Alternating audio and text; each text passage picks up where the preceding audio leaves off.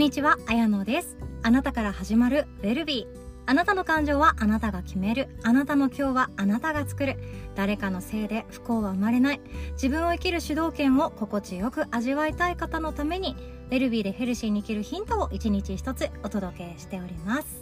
ウェルビーパートナーのあなたは今日はいかがお過ごしでしょうか？私はですねこのポッドキャストチャンネルを一度でも聞いてくださった方のことをウェルビーパートナーの仲間だと思って呼ばせていただいております。今日もどうぞよろしくお願いします。で今日からですねチャンネルタイトル変えました。あなたから始まるウェルビーです。そうウェルビー幸福っていうのは誰かからもらうものでもなければ誰かに与えてもらうことでもなくってお金を出して誰かから買うものでもない。そう自分が決めて自分の感情から湧き出る感情。それがウェルビーであり自分が持っているものに気づいた瞬間生まれるものだったりもします。でその逆ですね。不幸っていうこと。あとは悲しいとか怒りとかの誰かからもらったように思われるかもしれないけれどもそれも自分が決めていることだったりもしますのでそんな何でしょうね誰かのせいで自分がかわいそうな人間になるとか誰かのせいで被害者になってしまうっていうのってどうかっていうと生きづらさっていうものを生み続ける生き方になるんですね。で生きづらさっていうものを手放して今日という一日は自分で作りましょうっていうのを私はこれまでも伝えたいなって、まあ、伝えたくてずっとやってきたんですけれどもいよいよですね。いやもうあなたから始まるウェルビーがそこにあるっていうことに気づいていただきたくってチャンネルタイトルを思いっきり変えてみました。でもなんか違うなと思ったりなんやそれっていう声とかいただいたらまた変えるかもしれないんですけど私の中でのメッセージの一つとしてぜひとも受け取っていただけたらなと思っているんですね。ということで今日はあなたからウェルビーが始まる。逆に言うと不幸は誰かから始まるわけでもないっていうこと。不幸であるっていうことを誰かに言われたとしても認めた瞬間それが不幸になるんだよ。自分で決めるんだよっていうお話を今日はシェアさせていただきたいなって思います。なんか急に綾乃さん強気だなって思うかもしれないんですけど。いやそんなことなかったですね。これからもあの私が好きなことを学んで私が好きな、うん、カテゴリーとかこれ面白いよっていうこととかこんなこと試してみたんだけどっていうシェアをさせていただくので中身が大きく変わるっていうことはないです。私が好きな分野はきっとこのウェルビーパートナーも好きだったらいいなーって思いながらさせていただいているので大きな方向転換とか全くないんですよ。急に綾野さん株式投資の話し始めたとか資産運用の話しかしてないとかなんか、えーと、洋服の合わせ方についてばっかり話してるとかそういうことじゃ全然なくってこれからも心のこととか自分を生きるっていうことについて私は応援したくてやっておりますのでよろしくお願いいたします。でですね不幸の話をちょっとしましょう。例えばこんな人ってかわいそうだよね。とかあなたってなんだか惨めね。とかあなたそれ怒ってもいいのよ。とかあなたなんだか辛かったんだね。みたいな形で誰かから勝手に自分の人生をジャッジされた時ってそれを認めるか認めないかっていう主導権は自分が握っているっていうお話です。これ分かりますかね？例えばじゃあ私だったらよく言われるのが3人家族なんですよね。で3人家族で旦那さんは仕事ラブなのでほぼ家にいませんと。でワンオペなんてそんなの結婚する前から分かっていたことだからもうそこまで抵抗もないです。あの諦めが来てます。これはいいのか悪いのか分かんないですけどね。でもそれでももうワンオペなんて当たり前だっていうので思ってるのでストレスも何もないですし相手に求めることは何もないですよね。でそしてうちの娘は一人っ子です。でこの状態を客観視した他人が赤の他人が「あなた大変ね」とか「あなたなんだかかわいそうね」とか「それさ言った方がいいんじゃない怒った方がいいんじゃない?」っていうアドバイスなのかサポートなのかよくわからない言葉をもらうことがありますこれは友達とかだけじゃなくってちょっと喋ったくらいの相手とか世間話をしてなんかあなたどんな感じで今家族やってんの？みたいな話とかってまあほとんどしないと思うんですけれどもやる機会があったとしましょう。親戚とかもそうですよね。でもそういう時になんだかかわいそうねとかあなたはもうなんか見てらんないわとかそれ言ったらとか怒ったらとか怒ってあげようかとかっていろいろ言われるわけなんですよ。これはありがたいことに私のことを思っておっしゃってくださってることって分かるっちゃ分かるし嬉しいっちゃ嬉しいのかもしれないけどそこで「ああ私かわいそうなんです。そうなんです。私惨めなんです」って自分の中で認めた瞬間相手の言いなりなんですよ。そうこれ分かりますかね？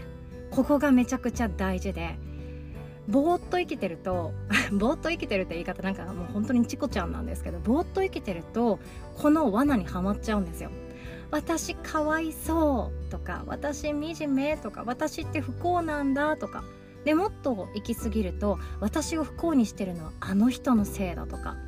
あの人が変わってくれたら私の人生ってもっといいはずだったのにあいつが悪いみたいなそんな感情も湧き出る恐れもあるんですよね。こういう経験ありません？私も子供の頃からそして大学生社会人新卒123年目くらいまでずっと持ってましたよ。あの先輩さえなければ私はもっと仕事できるのに伸び伸びできるのにあの人さえいなければ私はもっと輝けるのにあの人のこの態度が変わったら私はもっとみたいな形で誰かのせいにして私かわいそう私かわいそうそしてそれを肯定してくれる周りの友達がいたりかわいそうだねって言ってくれる人がいたりこれって実はかわいそうだねって言われたとした時にシンプルに言うと「あ私かわいそうなんです」って認めた瞬間から自分の不幸が始まってるんですよ。これすごくないですか？これすごすごいことなんですよ。すご。すごとか言っちゃってますけどすごいことなんですよ。で例えばですけどじゃあ私かわいそうなのかな？いやでも十分満たされてることあるんだけどなとか。え私って怒った方がいいのかな？いやでもなんかいろいろやってくれてたりするしな。満足してる毎日っちゃ満足してるんだけどえ私何を怒ればいいんだろうっていう疑問が湧いてきたり自分の中であなたかわいそうって言われた言葉がえ？そうなの？私かわいそうなの？めっちゃ伸び伸びできてラッキーだけどっていう感情があったりするとするじゃないですか。それって自分の幸せを自分で守った方がいいアラームなんですよ。私今十分満たされてるじゃんとか私ってそういやめちゃくちゃ欲しいって思ってたものをもう持っていて幸せ小さな幸せが日常の中でたくさんあるからありがとうって言ってている毎日の方が多分心地いいから今を続けていて悲しいとか寂しいとか怒り狂うとかってないんだけどなっていう疑問違和感それが湧いてきたのであればもしかしたらですけれどもああなたはそう思ってるんだね私のことでも私は満たされてるからその悲しいとかじゃないんだけどなっていう風に考えることができるんですよ。でこうやって考えることができたらどんないいことが待っているかっていうと自分の幸福ウェルビーですね。これを守ることができます。あなた不幸ね。あなたかわいそうね。っていうところでいや私不幸でもないけどな。私満たされてるけどな。っていうシールド。自分のことを守ることができるんですね。でこれってあの多分優しさだと思って周りの人は言ってくれることがあると思うんですよ。あなたなんて大変なの？あなたなんてかわいそうなの？あなたって惨めね？とかなんかいろんななんか助けましょうか？とか代わりに怒りましょうか？とかいろんな手助けだったり思いやりっていう別の形でやってくることがあるんですけれども自分は自分の手で不幸になっていくんですよ。そう私は不幸なんです。あなたの言う通り私は悲しい人なんですって言い始めた瞬間私の人生は悲しくなります。あなたの言う通りあの人が悪いから私は怒った方がいい。怒り狂った方がいい。もっとイライラして家の中をすんごく険悪なムードにした方がいい。っていう相手の思いつぶにしたいのであればそうしたらいいんですけどそうじゃないともう満たされてることってたくさんあって今日も自分の一日を作ることができるっていう主導権を握っているのであれば私はもう十分満たされてるんだよねっていう防御で自分の感情を守ってくださいね。自分が感情を決めています。そう怒るっていうことも悲しいっていうことも切ないとか愛おしいとか嬉しい楽しい最高っていうのも全部自分が感情を決めているんですよ。全部自分が感情を決めているから誰かから「あなたって楽しそうですね」とか「あなたってなんだかかわいそうですね惨めですね怒った方がいいんじゃないですか」って言われたとしても自分が決めてください。だってあなたからウェルビーが始まるからなんですね。あなたからしか幸せが始まらないです。そうしたくって私はタイトルを変えました。誰かから幸せウェルビーイングをもらうことってないです。自分から始まって自分が満たしていく。自分から始まって自分と近い存在の人たちが包まれていく。そんなイメージだと思っていただけたらなと思っております。とっても抽象的なお話で申し訳ございません。またこのあなたから始まるウェルビーに関してはもうちょっと掘り下げたお話もプレゼントさせていただきたいなとは考えております。では今日もお互いそれぞれの一日を自分で作っていきましょう。おしまい。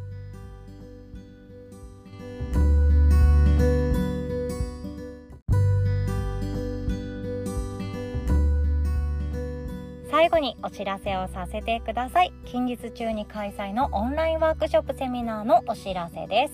まずは8月30日水曜日の朝9時スタートです。あなたの好きとやりたいを見つけるワークということでこれ私一人開催なんですけれどもあなたの好きなこととやりたいことを見つけるワークを一緒にしていきます。私の好きって何だろう？私のやりたいことって何だろうっていうのを一緒にクリアにしていくようなそんな回になっております。そして9月6日水曜日の夜7時30分からは個人ビジネス初めの一歩コーチ講師カウンセラーセラピストっていうオンライン講座になっております。これから副業をオンラインでそして個人で始めようと思っている方対話を通じてそして話を聞くということを通じて誰かの喜びや生きる希望力になったらなっていう優しい思いを持っている方に来ていただけたらなと思っております。そして9月9日土曜日朝8時からはこちらもオンラインの開催です。睡眠の専門家ネムちゃんによる特別開催の快眠セミナーとなっております。心地よく眠り、思いのままの毎日を作りたい方にお越しいただけたらなと思っております。もう目覚まし時計に起こされる毎日は嫌だと、そしてやりたいことをやるすっきりとした人生につなげたいっていう思いをお持ちの方にぜひとも参加していただけたらなと思います。で、この快眠セミナーはですねですね追加開催が決定しております。9月19日火曜日の朝9時スタートとなっておりますのでお好きな方をお選びください。他にもオンラインセミナーございます。あなたが人の心を救う人になろう。ERC コーチング体験講座。9月20日水曜日の朝9時スタートとなっております。